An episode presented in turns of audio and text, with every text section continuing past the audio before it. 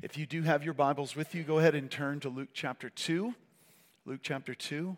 And I'm going to read to you first something that's not going to be on the screen, and then I will highlight the, the first slide for our team in just a second. But um, we, have, we have begun a series uh, for the next couple of weeks called Good News of Great Joy.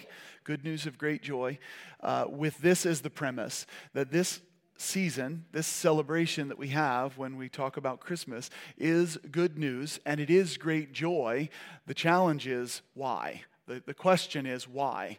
And uh, the challenge in the church is that we have lost sight of the why, or we've complicated the why, or we've allowed the world's why to invade, and that's what we, uh, that's what we do instead. We just celebrate everything but the reason for this season.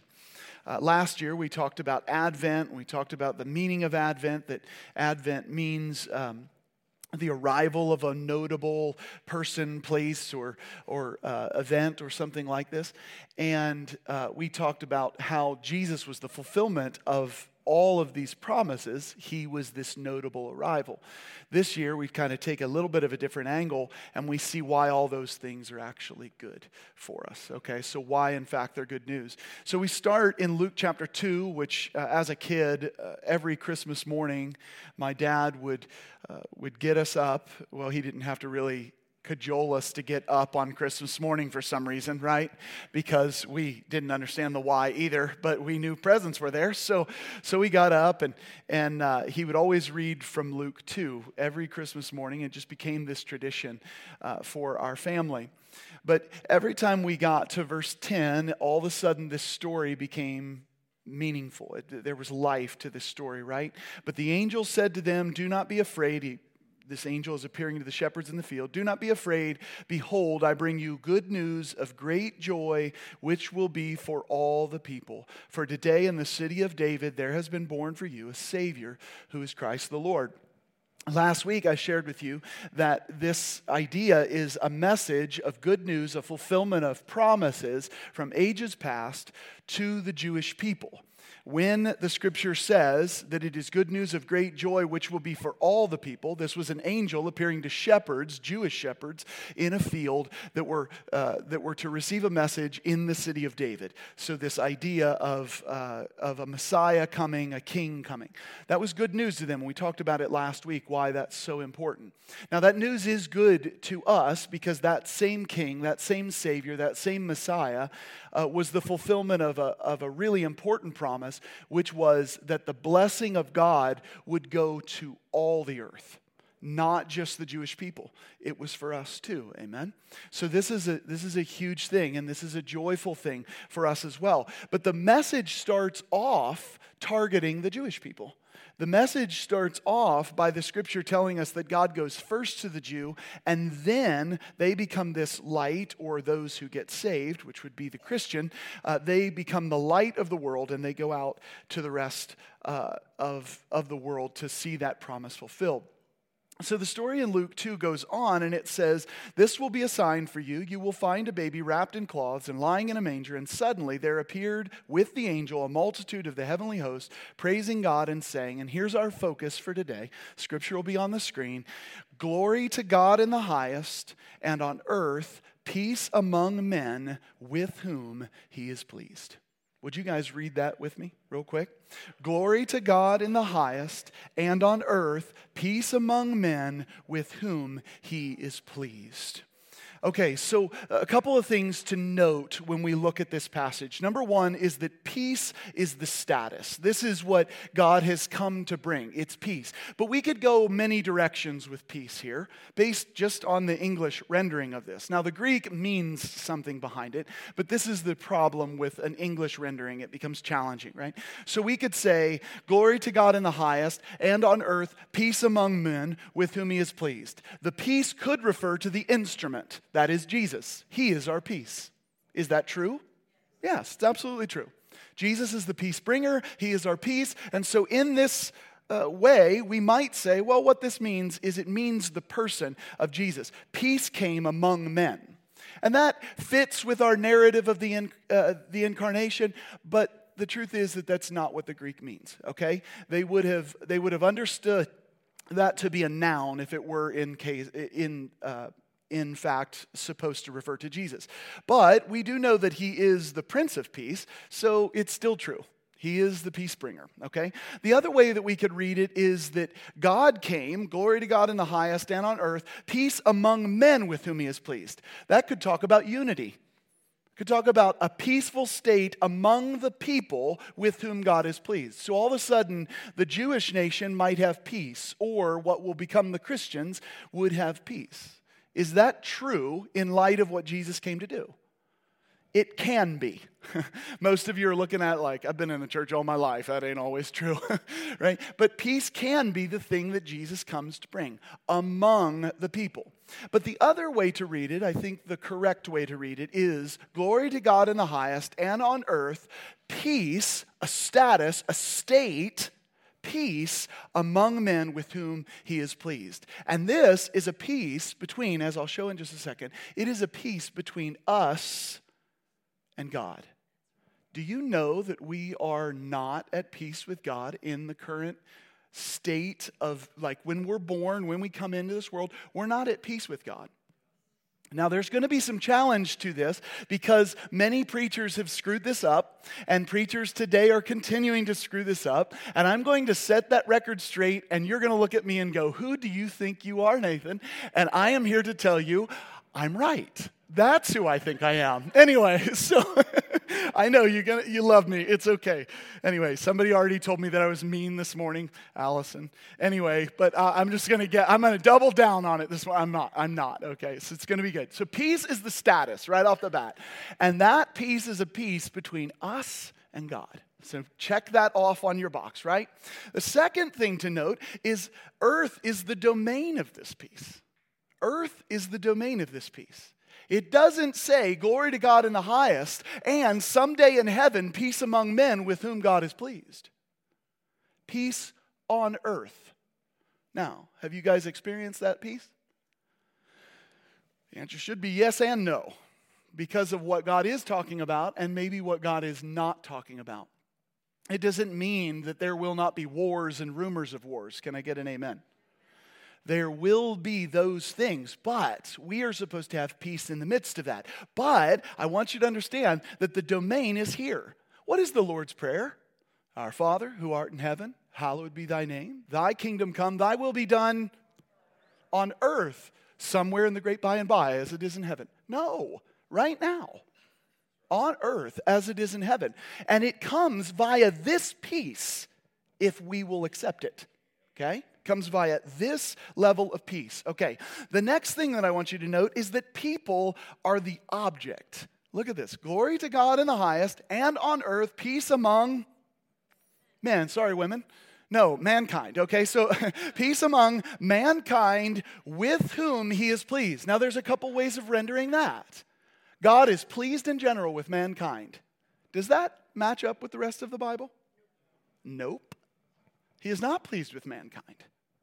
He is very much disappointed with mankind. Why? Because we rebelled against him. We rejected. All have become enemies of God. All have sinned and fall short of the glory of God. Okay, so we have pushed away from God, but people are still the object. But do you notice that there's a qualifier of those people? People among peace among men with whom he is pleased. Now, just stop for a second and think about this. Did Jesus not come in as the Savior of the world? Was the world not a bunch of sinners? How in the world are there people with whom God is already pleased? But He was. He was. Now, this is going to be antithetical to many people from different backgrounds and different persuasions because what we want to do is we want to chalk up and we want to talk about all the stuff like your good deeds are nothing but filthy rags before God and you're a wretched heathen sinner and blah, blah, blah, blah, blah. Okay? Ah, that's true. Doesn't mean God's not pleased with you. Wait a second, Nathan. How is that even possible? Because of the people with whom God is pleased. What is the qualifier for them? We have to ask good questions. Who are these people? And if God is pleased with them, what makes him pleased with them? And better than all of that, how in the world do I get to be that guy? Amen? Do you want to be pleasing to God? Do you want to be the one with whom God is pleased so peace comes to you? The answer is absolutely you want to be those things. The question is, what in the world? How do we get there? Well, the Bible tells us. The Bible tells us that the answer, and it's been this way since the Old Testament, and it's this way in the New Testament, it's not changed the story at all, one iota. It is people who live by faith. It has always been that way. Abraham was a man of faith and he was pleasing to God. Abraham was not morally perfect, was he? He's actually quite a hack job, right? This guy's a mess. Makes me feel better. Noah, who's Noah? Noah's a guy who builds a boat. Uh, according to Hebrews 11, he was a man of faith. He built a boat. He heard the warning of God. He walked by faith. And then, after he gets off the boat, remember why the boat was created? Because God was going to kill the world. There's a happy Christmas message. Anyway, so God is going to judge the world. He sails with his family on this boat. They arrive on shore. He plants a vineyard, gets drunk. That guy is a prize winner, okay? But guess what? He's a man of faith. He was a man of faith. David was the same way. What do we always note about David? Ah, he's a man after God's heart. What else do we note about David? He's a murderer and an adulterer. There you go. Check those boxes off, right? This is fun. And he's those things, and yet what is he? He's a man of faith. And over and over, we see this concept of people being a people of faith. When the scripture says, Glory to God in the highest, and on earth, peace among men with whom he is pleased, the Bible does not say there were morally perfect men or women that God came down and went, You know what? You're a good person. I'll save you. That was not the truth of the scripture. What it was, was even in our dysfunction, even in our brokenness, God said, You trust me. There has always been a remnant, church. And there always will be a remnant because what makes you a remnant is trust. That's it. It's not everything being together. I, I hope you guys are relieved about that. Because if you're not that, it, you have no hope. Ephesians 2 8 and 9 tells us this For by grace we have been saved through faith, and that not of yourselves. It is a gift of God. And just in case you're wondering how this is rendering, the it and the gift of God is the grace, not the faith, according to Scripture. It is not it is not consistent with the language to use uh, faith as the antecedent if you're a person that knows this argument. For by grace we have been saved through faith, and that grace is not of yourselves. It is a gift of God, not as a result of your works. You didn't work for grace, did you? You can't work for grace. And you sure can't work for faith. That's another reason why that's an illogical argument. You don't work for grace, you can't work for grace, so that none of us can boast. This is really important. We are a people who are redeemed by God, saved by God, uh, loved by God, at peace with God, because we're a people of faith. And that is it. People ask this question all the time How were people in the Old Testament saved if Jesus didn't come for thousands of years later? That's a good question, isn't it? It's a good question because Jesus dying didn't have to fall in a perfect timeline. He did die at just the right time, but it didn't have to fall in a timeline. It would have made more sense to our timelines for Adam to fall and Jesus to come straight in and die, and then we all just trust in him forever. Okay? That would have made more sense logically to us, but that's, you know, God's better. Anyway, so the point is is that it didn't matter where he died. What was required in the Old Testament was people to put their faith or their trust in the promises of God to come, which they did. And we put our trust and our faith in both the fulfillment of those promises 2,000 years ago on a cross and the promises yet to come, which is that he will return and that trumpet will sound and we will not have to deal with American politics ever again. Right? Amen? Yes. You guys are all getting riled up, and, and this is good. This will set me in the right position. Okay, so it's not about morally perfect people. Instead, it's about a people of faith. So let's go back to Luke 2 again. Glory to God in the highest, and on earth, peace among men with whom he is pleased. In the New Testament, when Jesus comes on the scene, there were people like Anna who was waiting for the consolation of Israel. There were people like Zacharias who was, who was waiting for the same thing. People uh, that were faithful to God and they were pleasing to God. It says that Mary was pleasing to God, Elizabeth was pleasing to God. All of these people were people of faith. And so they trusted God and they rested in Him, and He therefore was pleased with them. Okay, so we have this idea that God has come to bring peace to the world. And then the Bible messes with us. Let's go to Matthew chapter 10, verses 34, or verse 34. Matthew chapter 10, verse 34. Now, remember as you're turning there what we've just established. The angel of the Lord, along with the heavenly host, have come to declare to these shepherds concerning Jesus these words Glory to God in the highest, and on earth, peace among men with whom he is pleased. The same Jesus that they're proclaiming in Matthew 10 34 says this Do not think that I came to bring peace on the earth. I didn't come to bring peace, but a sword. Well, yippee. Isn't that fun? What the heck is happening here? Is that a contradiction, guys? Well, the truth is it's not, but do you know why it's not a contradiction?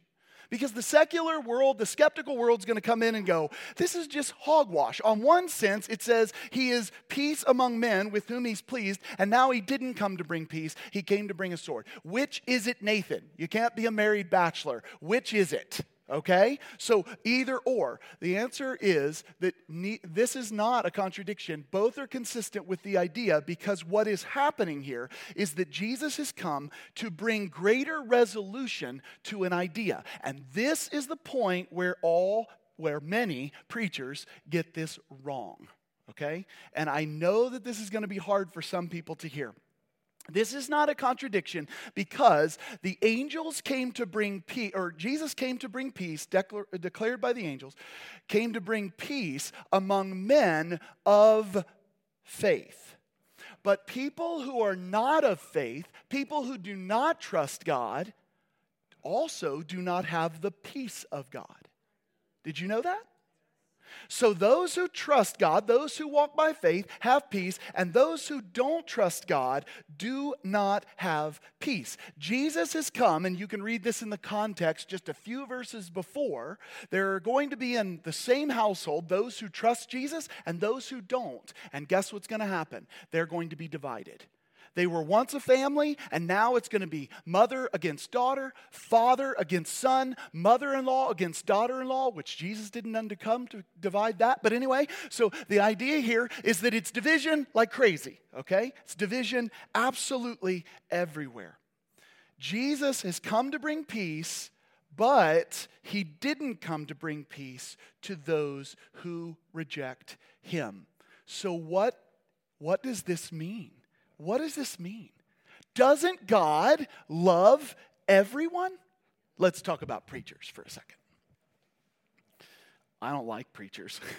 I don't even like myself. So, anyway, so preachers, here's, here's the challenge. The preacher today says, God loves you. The preacher today says, Jesus loves you just the way you are. The preacher says, God loves you and he has a wonderful plan for your life. The preacher says, God loves you, and you should rest in that love. And that's true and not fully true. Or it's true and it leaves you hanging. Here's why because God does absolutely love all people in the world. For God so loved the world not with whom he is pleased, but the world, that he gave his one and only begotten Son, that whosoever believes in him should not perish but have everlasting life. You, all, you guys know John 3:16. But you failed to remember the qualifier, those who believe. God loves all people, but all people are not at peace with God unless they trust God. And please hear me when Todd White and other preachers get up there and they walk up to people on the street corner and say, Jesus loves you, Those people go, Awesome, he should love me, I'm awesome. And then they walk away, they never change their life, and guess what happens? They never have the peace of God because the preacher is an idiot and he doesn't preach the full word of God. I know you guys are like, what? This is great. Okay. Anyway, this is the problem in our world, church. You cannot go into your workplace and just tell everybody, God loves you, God loves you, God loves you, because you're only speaking half the truth, and half truth is still a lie. Or it's a truth that doesn't give them any hope. Why? Because they don't know how to change anything about their position. They are loved by the Father. Great. How do they get back to peace with the Father? It's not because he just loves everybody. That's called universalism. God just loves everybody and they all go to heaven. It's not what the Bible says. Think about the story of the prodigal son. You guys know this deeply in your heads. You already know that this is the truth. So it, it's offensive, maybe, because we're so inundated by preachers who just want to tell you God loves you but not enough preachers who want to say, But do you want to have peace with the Father? In order to do that, you must trust Him. You must surrender. You must die. You must give everything, okay, in order to be at peace with Him. We don't have preachers that preach that because nobody likes that message. What they want is just to hear that God loves them. But we know this fundamentally. Here's, here's how you know it. How many of you know the prodigal son story? Show of hands. Almost everybody. If you don't know the story, it is roughly summed up as this Jesus tells a story of a father who has two sons, an older son and a younger son. The younger son decides he wants to take his inheritance early, which is a very complicated Jewish concept. But anyway, he wants to take his inheritance early and he wants to go out and live his own life. This effectively is the son saying to the father, I wish you were dead, don't care about you, and I want to do my own thing. So he goes off and he squanders this inheritance on wayward living, the scripture says, and you can think the biggest level of debauchery you want to think of, but he wants to live wayward, so he does this. In the midst of this, he finds, he's a good Jewish boy though, in the midst of this, he finds himself eating out of the pig pen, which is revolting to the Jew, and he, he sees himself at the bottom of the bottom of the bottom of the pit, okay? And so he's there, and in this moment, he remembers that his father was a good father. Because the Bible also tells us it's the kindness of God that leads to repentance. This is true, okay? So he remembers that his father is a good father, and he says this according to the scripture. He says, It would be better for me to be a servant in my father's house than to do what I'm doing. It would be better if I was a servant in my dad's house than for me to be the king of my own world. So he turns and he goes back. Now, here's why you already know the fundamental truth that I've just shared with you. And that is this Do you think that the father ever stopped loving his son even though he ran away? The answer is no. He never stopped loving him. But was the son at peace with his father just because his father loved him? No. The son was dead and he didn't become alive until he trusted his father and came back. The son was lost, and he wasn't found until he trusted his father and he came back. Guys, the message that God so loved the world is a wonderful message, but it has to be backed up with God has come to bring peace with those two men with whom he is pleased. And he is pleased with people who trust him by faith and no other way. No other way. We do not believe in a gospel that you just get to walk around and go, God loves you, God loves you, God loves you, God loves you. Good. They might still go to hell because you have no idea what you're talking about. What are we doing with this message? The prodigal son proves the story. The father never stops loving his son, but peace is, peace is had when faith is instituted or when faith is uh, shown, right? And this is the message that we need to preach. In Christmas, what we're declaring is that God came to bring peace among men with whom he is pleased. But the beautiful message that Christ continues to proclaim is that he wants that none should perish, but that all come to life. And all that we have to do is believe. Is that not amazing? That is good news of great joy. It is not good news of great joy to hear that, I, that God loves me, but not to hear what he wants of me. That's not good news of great joy. That's half news, and it's pitiful. It's good news of great joy when I hear God loves me. He wants me to be at peace with Him, and He's made a way to be at peace with Him, and that is trust Him. Have faith. It is also good news of great joy because all that's required is trusting Him. It is not getting my act together and being perfect. Does it mean that you will not want to honor Him with obedience and holiness and righteousness? Well, of course you want to do that. But why would you want to do that? Because your dad loves you. Because your dad wants to be at peace with you. Does that make sense? This is so important for us, church. You see, the world believes that the Christmas message is peace on earth. How many of you know that, that that's actually what you were taught? What's Christmas? Peace on earth. Peace on earth. Peace on earth. Peace on earth. You didn't even finish the sentence. Peace on earth among men with whom God is pleased. Other than that, sword on earth. There's the new motto. Jesus came, sword on earth. Come to me. This would be great. Right? No. Peace on earth is not the motto of Christmas.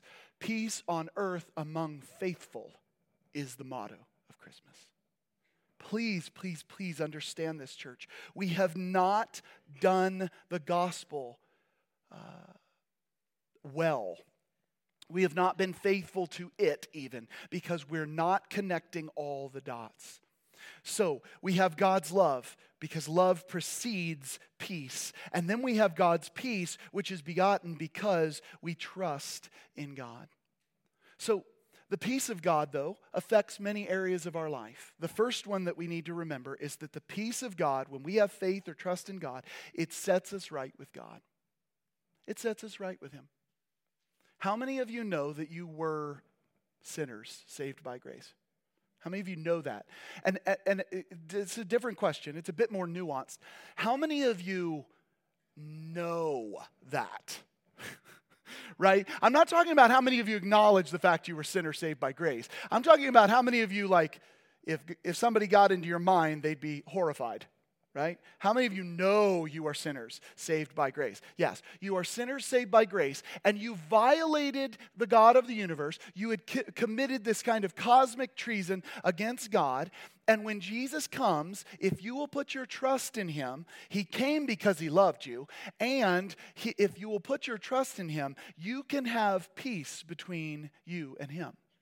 This is an important message, guys. And this is lost on the church. And here's what happens when a preacher like myself comes and reorders the thing. People go, Can you not just tell us that Jesus was born in a manger and we go home happy? And my answer is if you'll listen to what I'm saying, you'll be much happier. Because what I'm saying is the truth. Paul had this problem with his church in Galatia too, when he said, Are you my enemy now because I told you the truth? Right? Told you? I don't know what I'm talking about. Anyway. Are you my enemy now? Because I told you the truth. I'm talking like Barney. Anyway, so um, sorry, that's he just got one of those voices, told you the truth. Anyway, so the idea is this is the truth. This is the message people need to be hearing. This is what they need in order to have true peace. The peace is between us and the Father. How many of you know that the Bible is pretty um, pretty graphic and harsh when it comes to its description of our depravity and our brokenness. How many of you know that? It tells us, as I referred to earlier, that our good deeds are nothing but filthy rags to God. Sound fun? Right? It's refuse, it's trash, it has a very clear literal meaning in their context, right? So it is filthy rags, but please don't buy into the modern narrative the modern, certain modern church narratives that want to keep those things alive. You now, if you trust God by faith, you are at peace with God. Please understand this. There is now no condemnation for you, no matter how much the preacher wants to turn you back around and make you feel guilty about everything you've ever done. I've been guilty of this and I'm sorry. You are loved you are at peace. And you are at peace in a way you don't fully understand. The reason why Christians still walk around with such guilt and such shame is because preachers like me stink at our job. We're not getting the message right. The message now is that if I'm at peace with the Father, I don't have to worry about Him bringing it back up, do I? The preacher keeps bringing it up, but God doesn't. You know what happens when the son runs back home to the prodigal? The prodigal son runs home uh, back home to the father. He runs back home. The father throws a party for him. The brother says, "That guy's a dirt bag." And the dad goes, "I know. All of his good works are nothing but filthy rags to me, but let's party." That's not what he says. He goes, "Listen, dude, everything I have is yours too. Go in and enjoy." Go in and enjoy. He throws a party for the son. This is true of us. Do we get high and mighty in light of this? Do we get, uh, you know, cocky or stupid about it? No, hopefully not. But instead, we go back and we know life is good. It's a daggone party in the Father's house. Do you know this? Do you know this deeply? Because this is the problem with foolish preaching. The problem with foolish preaching is we don't know it anymore, and we're like, I got to get up on Sunday and I got to say, say, my Hail Marys. We're not even Catholic, but you know, say my Hail Marys. We're going to go to confessional. We're going to do all this rigmarole and all this other stuff. Should you repent? Yes, you should repent. Should you confess your sins? Yes, you should confess your sins. You should do that in light of the fact that you are a redeemed son, a lost son that is now found, a dead son that is now alive. The Father is not looking at you in this weird hairy eyed way that is going, I disapprove of you. You're at peace with him. You guys are like, where does he get these weird sayings? Anyway, it's, it's my dad. Anyway, okay, so. So first we're at peace with God. And when you when I say we're at peace with God, I mean we're at peace with God. I mean it's happy peace, guys. This is unbelievable. The second thing is that we're supposed to have a peace that affects our relationship with one another. And you know why it should affect our relationship with one another? Because I know I'm a goofball, and I know you are too. And I know He loves us both. Can you turn to somebody and say, I'm a goofball just like you?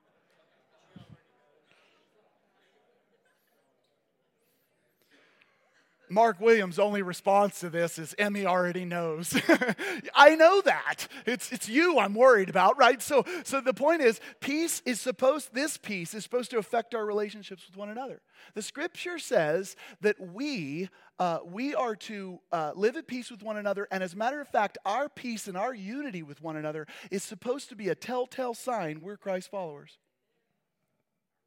The only way you'll live at peace with other Christians is if you actually humble yourself and realize me and Jerry Cluster are the same guy.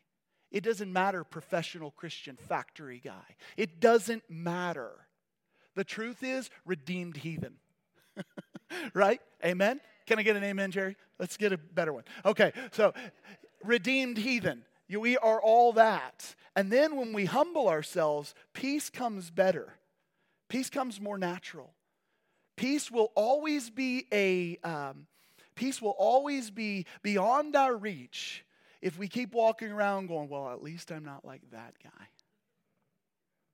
And when I say that guy, I mean Trent Davis. Anyway, so, right? At least I'm not like that guy. No, the, the point here is that peace comes among us when we realize we're all equal.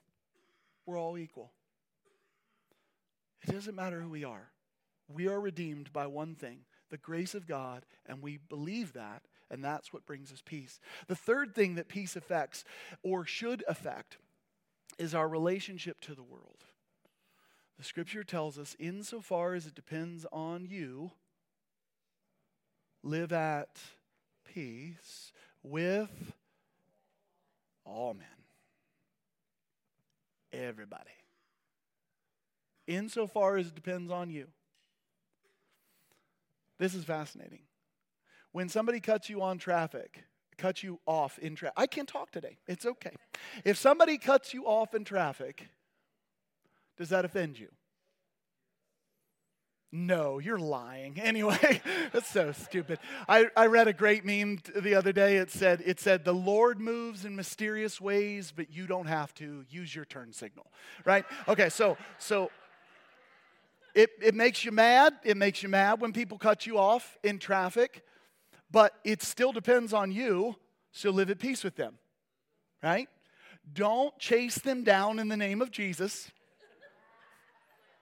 Dave Sosa, right? Don't chase them down in the name of Jesus. Don't beat them, right? We're not doing this. We're living at peace with people. But let's get a little less jokey. We're going to Christmas and we're about to meet family that we just don't like. And they say everything that makes us that upset and frustrated because they keep bringing up everything about us that we don't like, that they hate, or whatever. Uh, insofar as it depends on you, live at peace. And guess what? You can do it. And you're like, no, Nathan. you don't know my sister, right? I don't care who your sister is. She ain't the devil, no matter what you think. Okay? Which means you can live at peace with her. Right? Jesus tells us to love our enemies. Pray for those who persecute you. Yes, I'm looking straight at you. love your enemies right? Pray for those who persecute you. Insofar as it depends on you, live at peace with people. You can live at peace with anybody, I, tr- I promise you. You can. You can live at peace. Nathan, you have no idea. It, they, they treat me horrible, tough. You're the example. You're the light of the world in this. Don't hide it under a bushel. Do you get what I'm saying? Are you as my dad would also say, Are you picking up what I'm laying down? I've never been able to use that until now. That's so dumb. Anyway, it's only dumb because I heard it coming out of my mouth. anyway, you guys are like, What? What did he take this morning? anyway, nothing, I promise. I promise I didn't take anything. Do what? yes. So the peace that comes through faith alone is again what makes this season good news of great joy. And the good news of great joy is that God loved us while we were yet sinners. He died for us, but those who will trust him are the men with whom, or the people with whom he is pleased. Amen. This is such a big deal. It's such a big deal. So, next week, what we're going to do is we're going to turn the corner and we're going to talk about faith in action. Because the other thing that the modern church seems to want to shy away from is um, the concept or the idea of holiness. And we want to separate it from faith uh, and put it in the category of works because because we don't want to do it. and we don't want to do it and we justify it by saying, well, I'm not saved by my works. But please hear me. That, that is a very, very bad perversion of what the scripture actually says. If I'm going to trust my dad, say, right? And my dad says, "You go to this point and I will meet you there and you know and we'll go from there, we'll be good." I'm going to trust him that he's going to be there. I'm not just going to believe he'll show up there. I'm going to actually meet him there, which means I'm going to do my part, he's going to do his part, and I'm going to be rewarded by his presence when I get there. What the modern church has made belief into is just a mental ascension that God's going to do something out the by and by which is not what the Bible talks about at all, right? Faith is believing loyalty to God, faith is trust in God. And so you're going to walk with him and you're going to talk with him. And so we're going to see next week how that actually is good news of great joy. It's good news of great joy. You know that King David said that the, the law is actually joyful, it's actually a blessing, it's actually good. It is. It really is. The law is good course, it is good if it's used lawfully, right? It's not good if you're trying to earn your way to God. But it actually isn't burdensome. It's very good. It's very good. And it's going to bring you peace. So, next week, we'll talk about good news of great joy when we put faith into action.